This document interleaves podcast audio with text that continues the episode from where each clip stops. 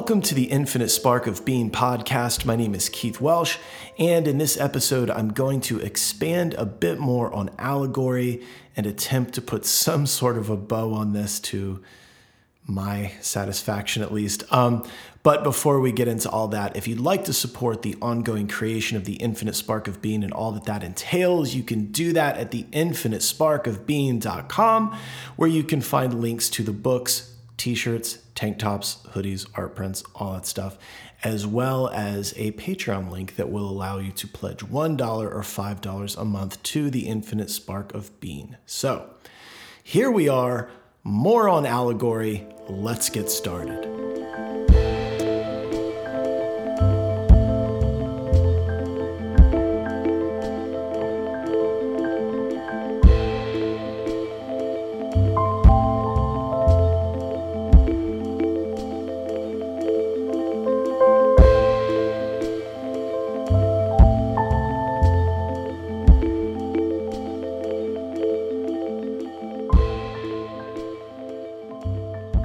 Now, I'm probably going to repeat myself a lot, but I think it's going to be necessary, so I apologize in advance. Also, I'm going to do my best to make sense of this, and I'm probably going to go a bit slow.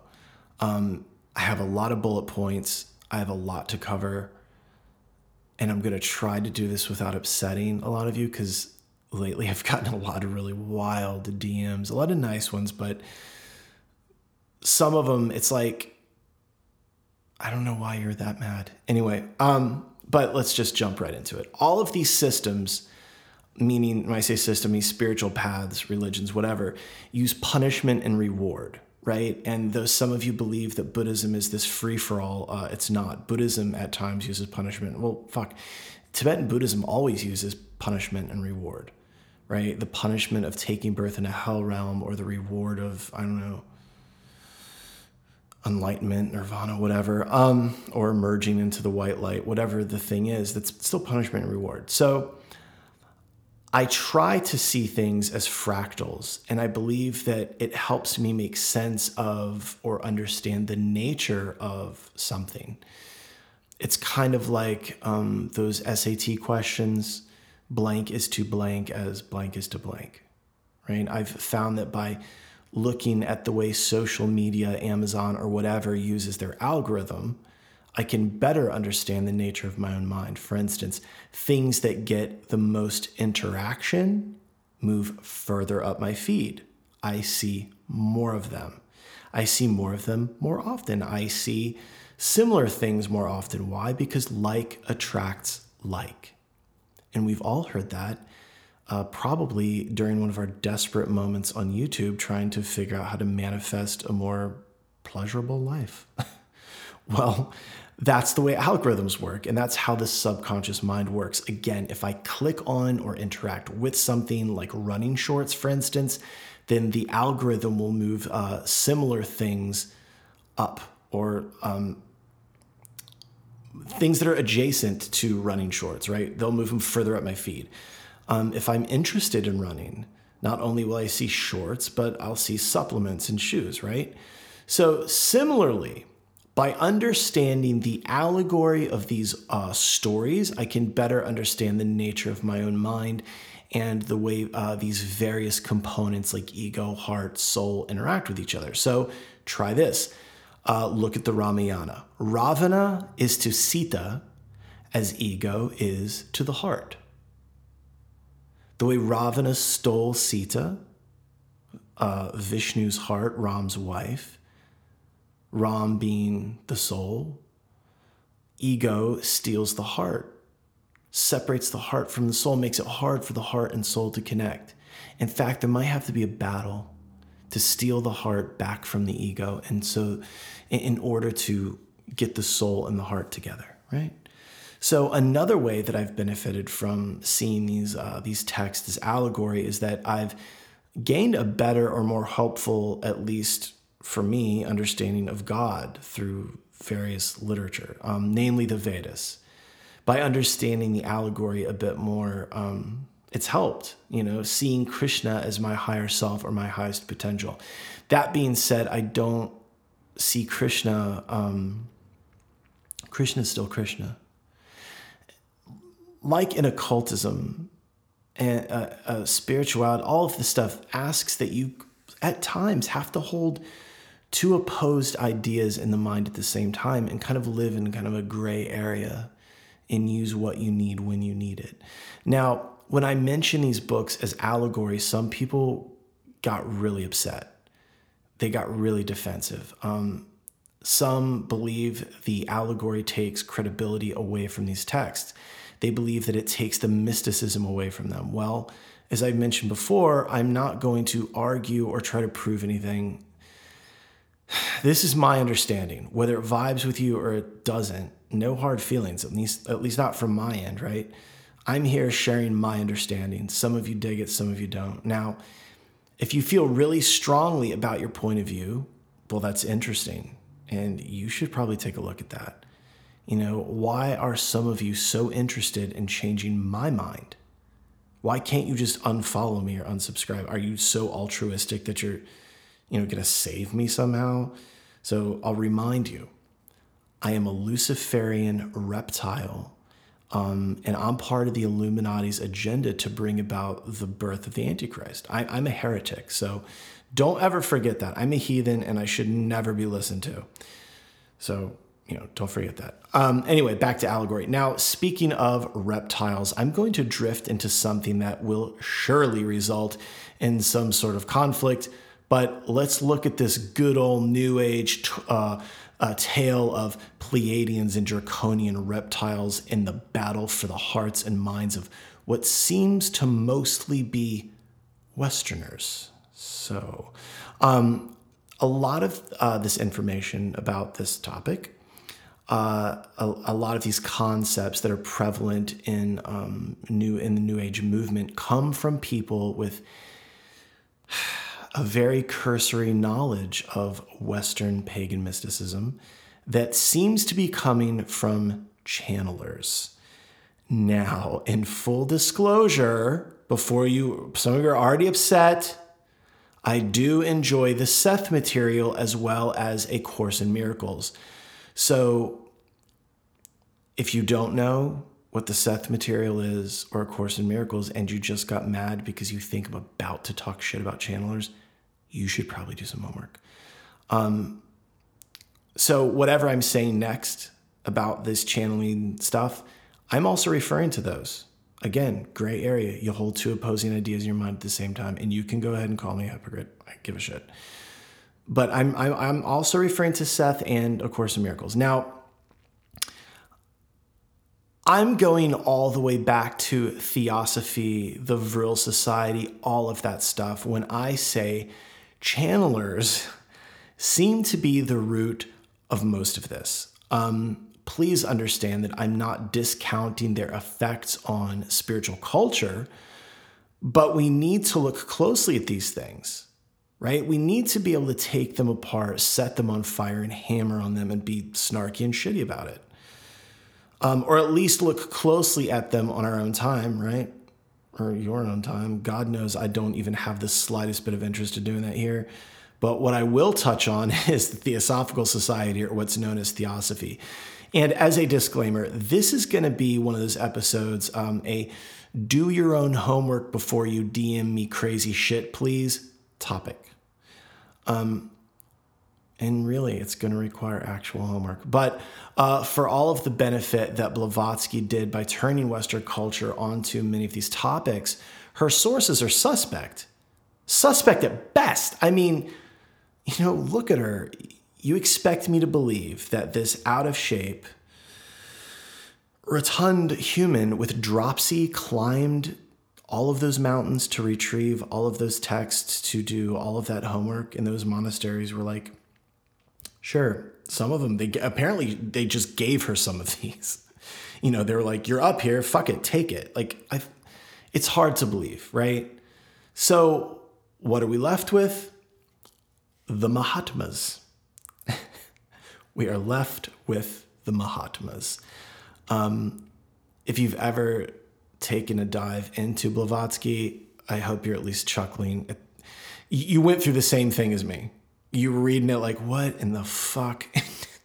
it's just um, a friend of mine um, Yanni was asking me about them, and I said, go ahead and read them if you want to further alienate yourself at parties and make yourself even more difficult to hang out with. so, um, these beings that supposedly were visiting her and educating her or giving her these downloads of information, um, some people describe them as I'm trying to gather all my thoughts on this.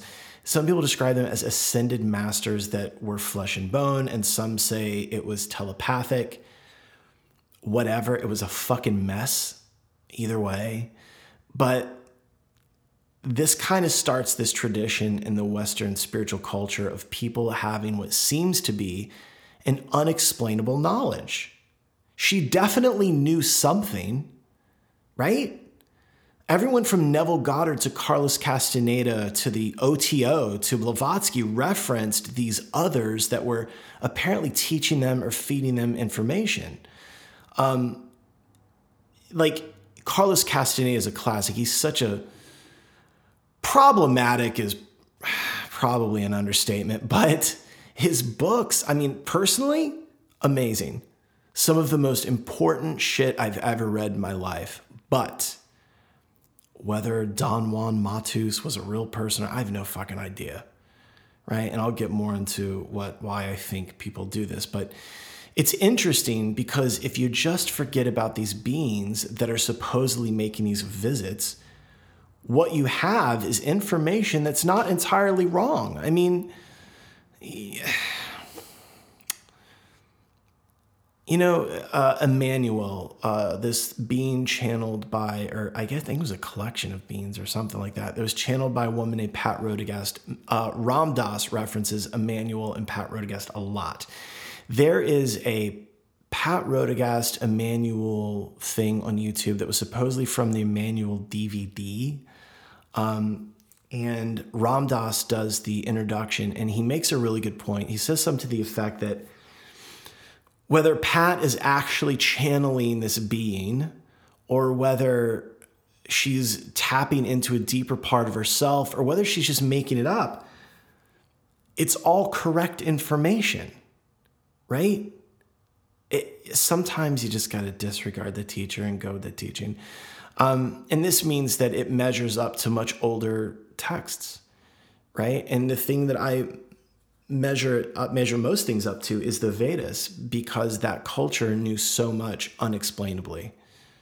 Like the things that they knew was insane. But it's anyway, it's very interesting. I mean, some of Blavatsky's stuff, in my opinion, is complicated for the sake of being complicated, but whatever.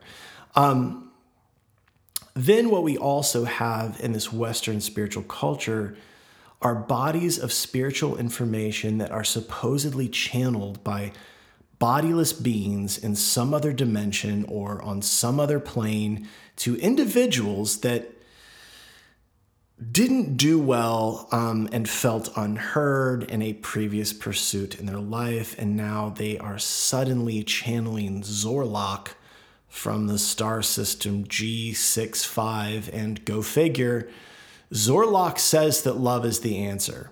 And eventually, Zorlok channels so much information to this person, probably in a turtleneck and a poncho, that they have to write a book to contain it all. And then lo and behold, you must then purchase that book. I can't talk shit. I fucking sell books. So I don't know, man, but that's the root of all this new age culture. I struggle with this stuff, but as I said, I love the Seth material. When I say I love the Seth material, this is an understatement. I spoke to a woman the other night that said, You know, I really like the Seth material. I'd never, ever heard anyone else say that in my life. And I was uh, giddy knowing that somebody out there also was privy to this. Anyway, um, I'm also, like I said, also fond of A Course in Miracles. And that book has forced, it's like it's alive. It has forced its way into my life in a funny way. Anyway, so this is where my mind takes something that is already unbelievable and makes it even more unbelievable. So strap in, buckle up. Uh, my my uh, buddy Troy that I work with every day of my life, he always he has this rule that if I'm about to say something really wild, I have to raise my left hand. So if you could see for the rest of this episode, my left hand is in the air.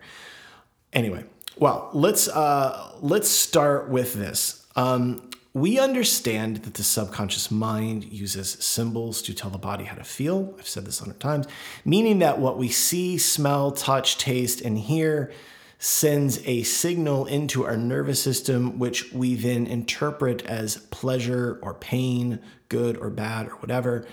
Um, like mom is a symbol for me, right? Krishna, God, ocean, they all kind of vibe with me, you know? So these symbols, um, they're very complicated, right? Like, look at something like God and what that means to a person. It could mean safety, love, acceptance. It could mean the opposite of that. You know, it might remind someone of being a child, being protected by their parents. See, it's very complicated, right? So we understand that the subconscious mind uses symbols to tell the body how to feel. Then the subconscious mind, or I'm sorry, the conscious mind steps in and by using imagination and fantasy, it elaborates on the sensations that got stirred up by these symbols that the subconscious mind is using to get the body to feel and essentially do something about something to either get more of that feeling or less of that feeling. And I know that this might sound cold and clinical, but only it's only cold and clinical if we forget the holy and spiritual nature of what's happening here. Remember, the mind is the subtle body, and the soul is using that to interface with the meat body and, in turn, all of three dimensional reality in order to work out its karma or curriculum. Don't forget that. Um, I'm trying not to digress too far. Bear with me. Um, I'm going somewhere, I promise. So, we have that understanding about symbols and the mind. Now let's look at the concept again of Indra's net of jewels. So every intersection on this net is a being that has taken birth, multiverse, even, right? Each of these intersections in this net is connected by the same string, essentially, right?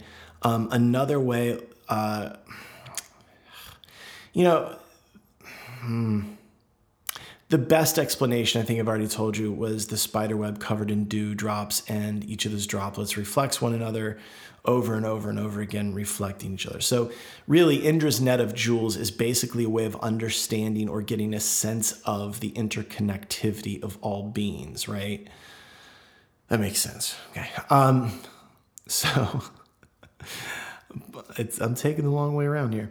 Now, let's look at Jung's idea of the collective unconscious.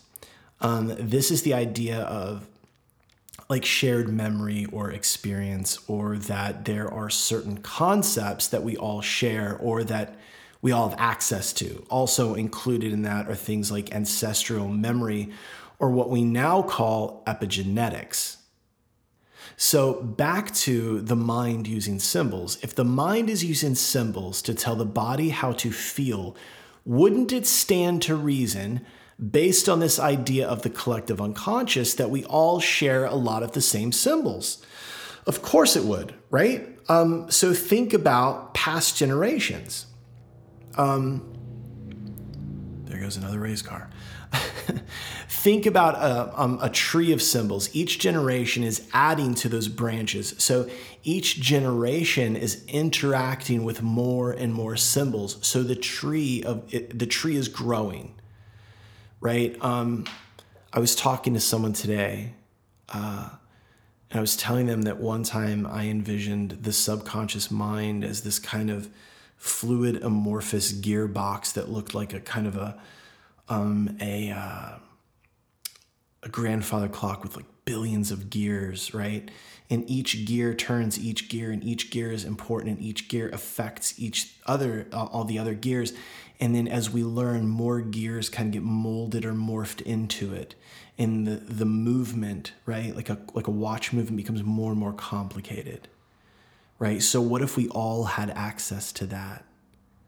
And then over time, we have access to more and more symbols and more and more knowledge. And that, and that collective unconscious or collective subconscious, if you will, uh, grows like that tree. Now, back to Indra's net of jewels. If we apply Jung's idea of the collective unconscious to Indra's net of jewels, this takes us out of our generational stuff, which is genetics, and into a much more broader place, or at least at the risk of sounding like a uh, flaky hippie, uh, the human family or the multiverse of beings taking birth on a continuum. As this continuum goes, the symbols grow. Okay, now back to channeling. Um, you didn't think I'd make it back here, did you? Much less back to the allegory. But again, please bear with me. I realize I sound like a lunatic. Now, uh, or, or a heretic um, a, a, a, Luciferian reptile working for the Illuminati, trying to bring about the Antichrist. Don't forget that. So if you listen to the rest of this podcast, that's on you, man. I told you. I told you I was a reptile working for the Illuminati. So, what's really interesting about a lot of these ancient texts is that when you read about the people that wrote them, there's always a paranormal bend to it. Um, a great example would be uh, Vyasa, the author of the Mahabharata. Uh, he asked Ganesh to transcribe it as he spoke, and the legend has it that Ganesh was reading, reading Vyasa's thoughts as he was writing the words before Vyasa spoke them. So again, we are back to this theme of humans accessing these other beings in order to write these books or some sort of a relationship with something outside of them. Um, sometimes I wonder if this happens because it's too unbelievable to the average person that we as humans at times have access to information outside of our current awareness. Right? Like you think of Neville Goddard had his teacher, I can't remember the guy's name, but nobody ever met this person, right? He would just talk about this teacher. And I feel that he did it to give validity to what he was saying because essentially he was, I think, a costume designer. You know, and like, why would this costume designer have all of this information? Like, how did he just access this? Right? How does Neville Goddard have access to it? How could it be so real? How could he be so accurate and he's just a costume designer? Well, maybe Neville thought that. And so he said, you know, I've got this wild teacher and this guy told me this. You know, and in my mind, it's akin to when people that have experienced something paranormal uh, when they lie or kind of fudge information in order to make their case because they believe the ends will justify the means. You know, like like look this this is so unbelievable that I have to kind of make up other stories to make it seem un, uh, to make it seem believable. Um, and you know, I always dance around my own experiences when it comes to sharing them, but I can definitely say that there are times that I feel like thoughts are being downloaded into my mind or concepts that I've found hard to explain suddenly get attached to these analogies that I can use to explain myself. But it never feels like I poured over something and worked really hard and figured it out. It just happens. It's like a flow state, right? Like an alpha flow state. And that flow state always feels like it's tapping into an abundant vein of resources. A lot of you know what I mean. Um, it's that old idea of being visited by the muse right? The muse comes to you, and suddenly you have access to all this creative thinking. Uh, Bob Dylan hinted at it when he'd say that he didn't write his songs, they, they were given to him or something that effect. Well, what if, right?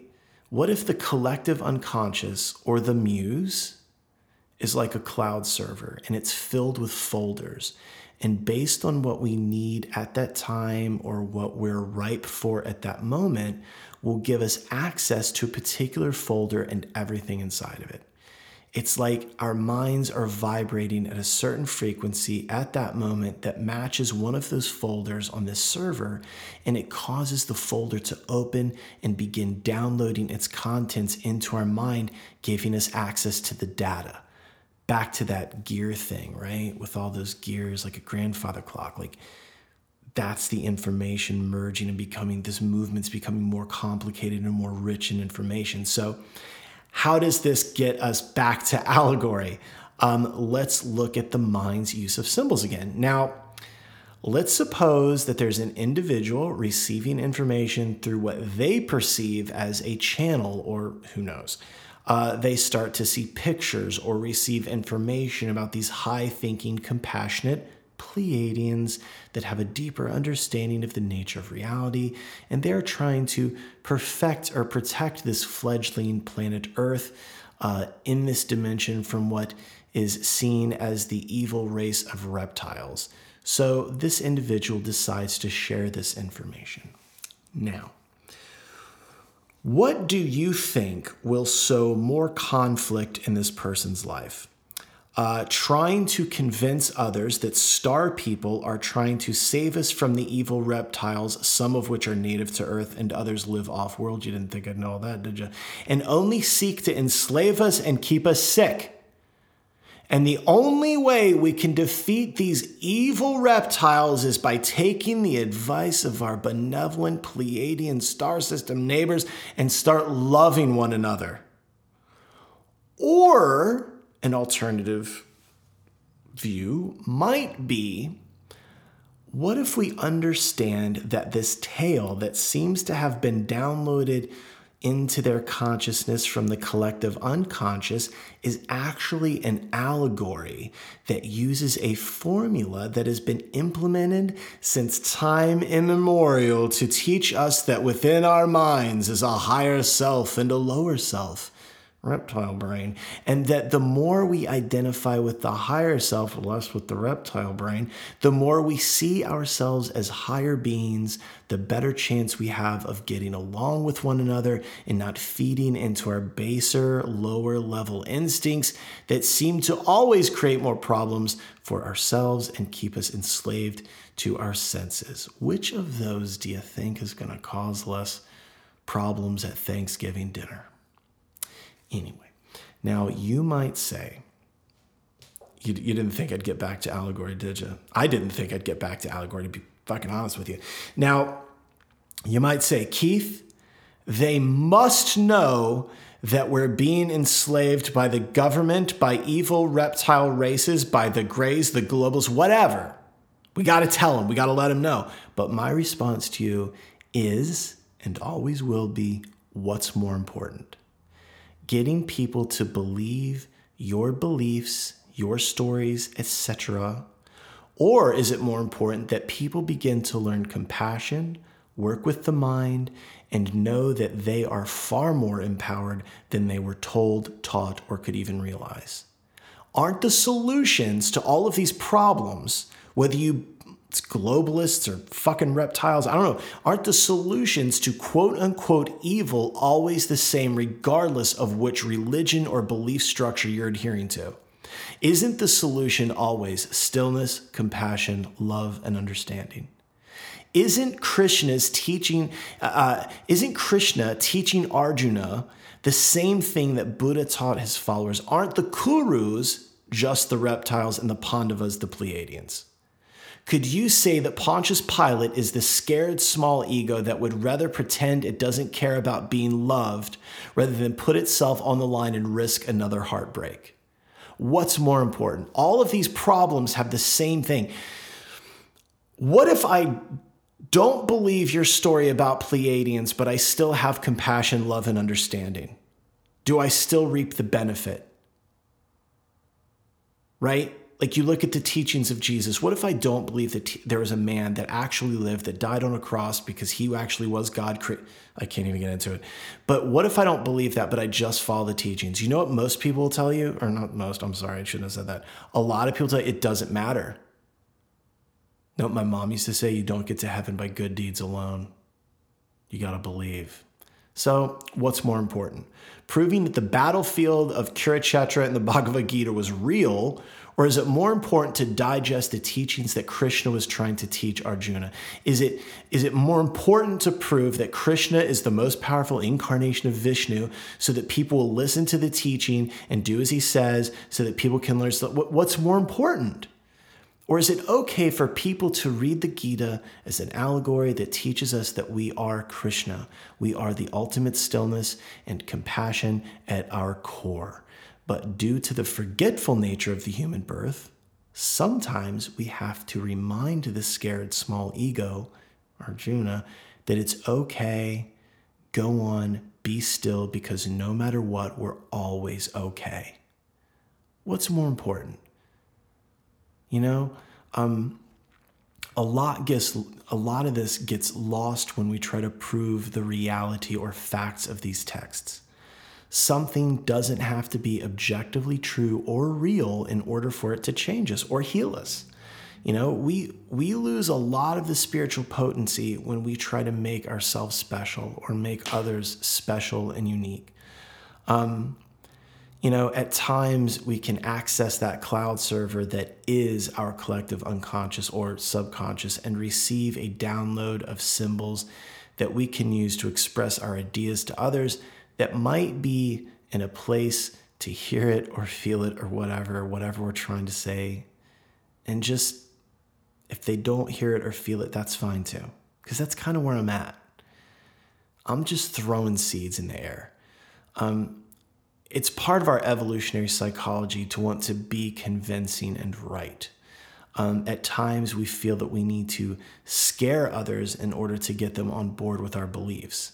And I think we do this because we identify so closely with our belief systems, whether it's crypto, gun laws, Jesus, Joe Biden masks, and uh, that for others to deny our belief system is for them to deny us.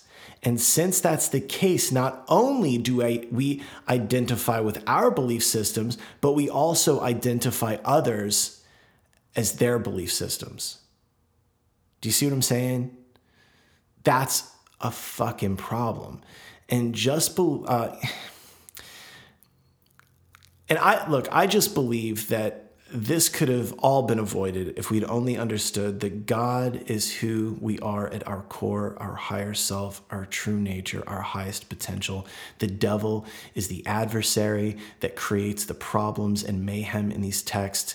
Uh, it's, it's who we are when we lose touch with our higher self or act less than our highest potential.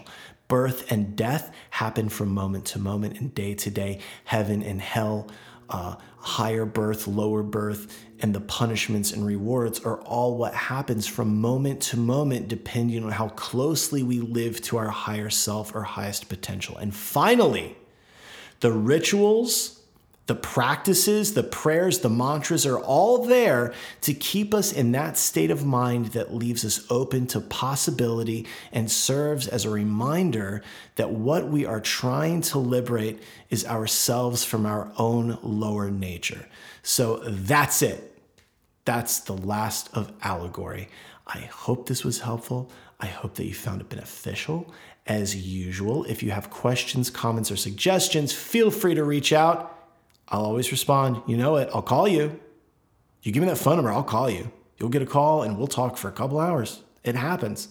And as I mentioned before, uh, if you'd like to support the ongoing creation of the infinite spark of being in all the all of its facets, please do that at the infinitesparkofbeing.com, where there's a link to the Patreon where you can uh, donate money. Uh, there's a link to the books, t-shirts, tank tops, posters. And as usual, don't forget you can always reach out and talk to me. We are old friends. Don't be weird about it. Bye.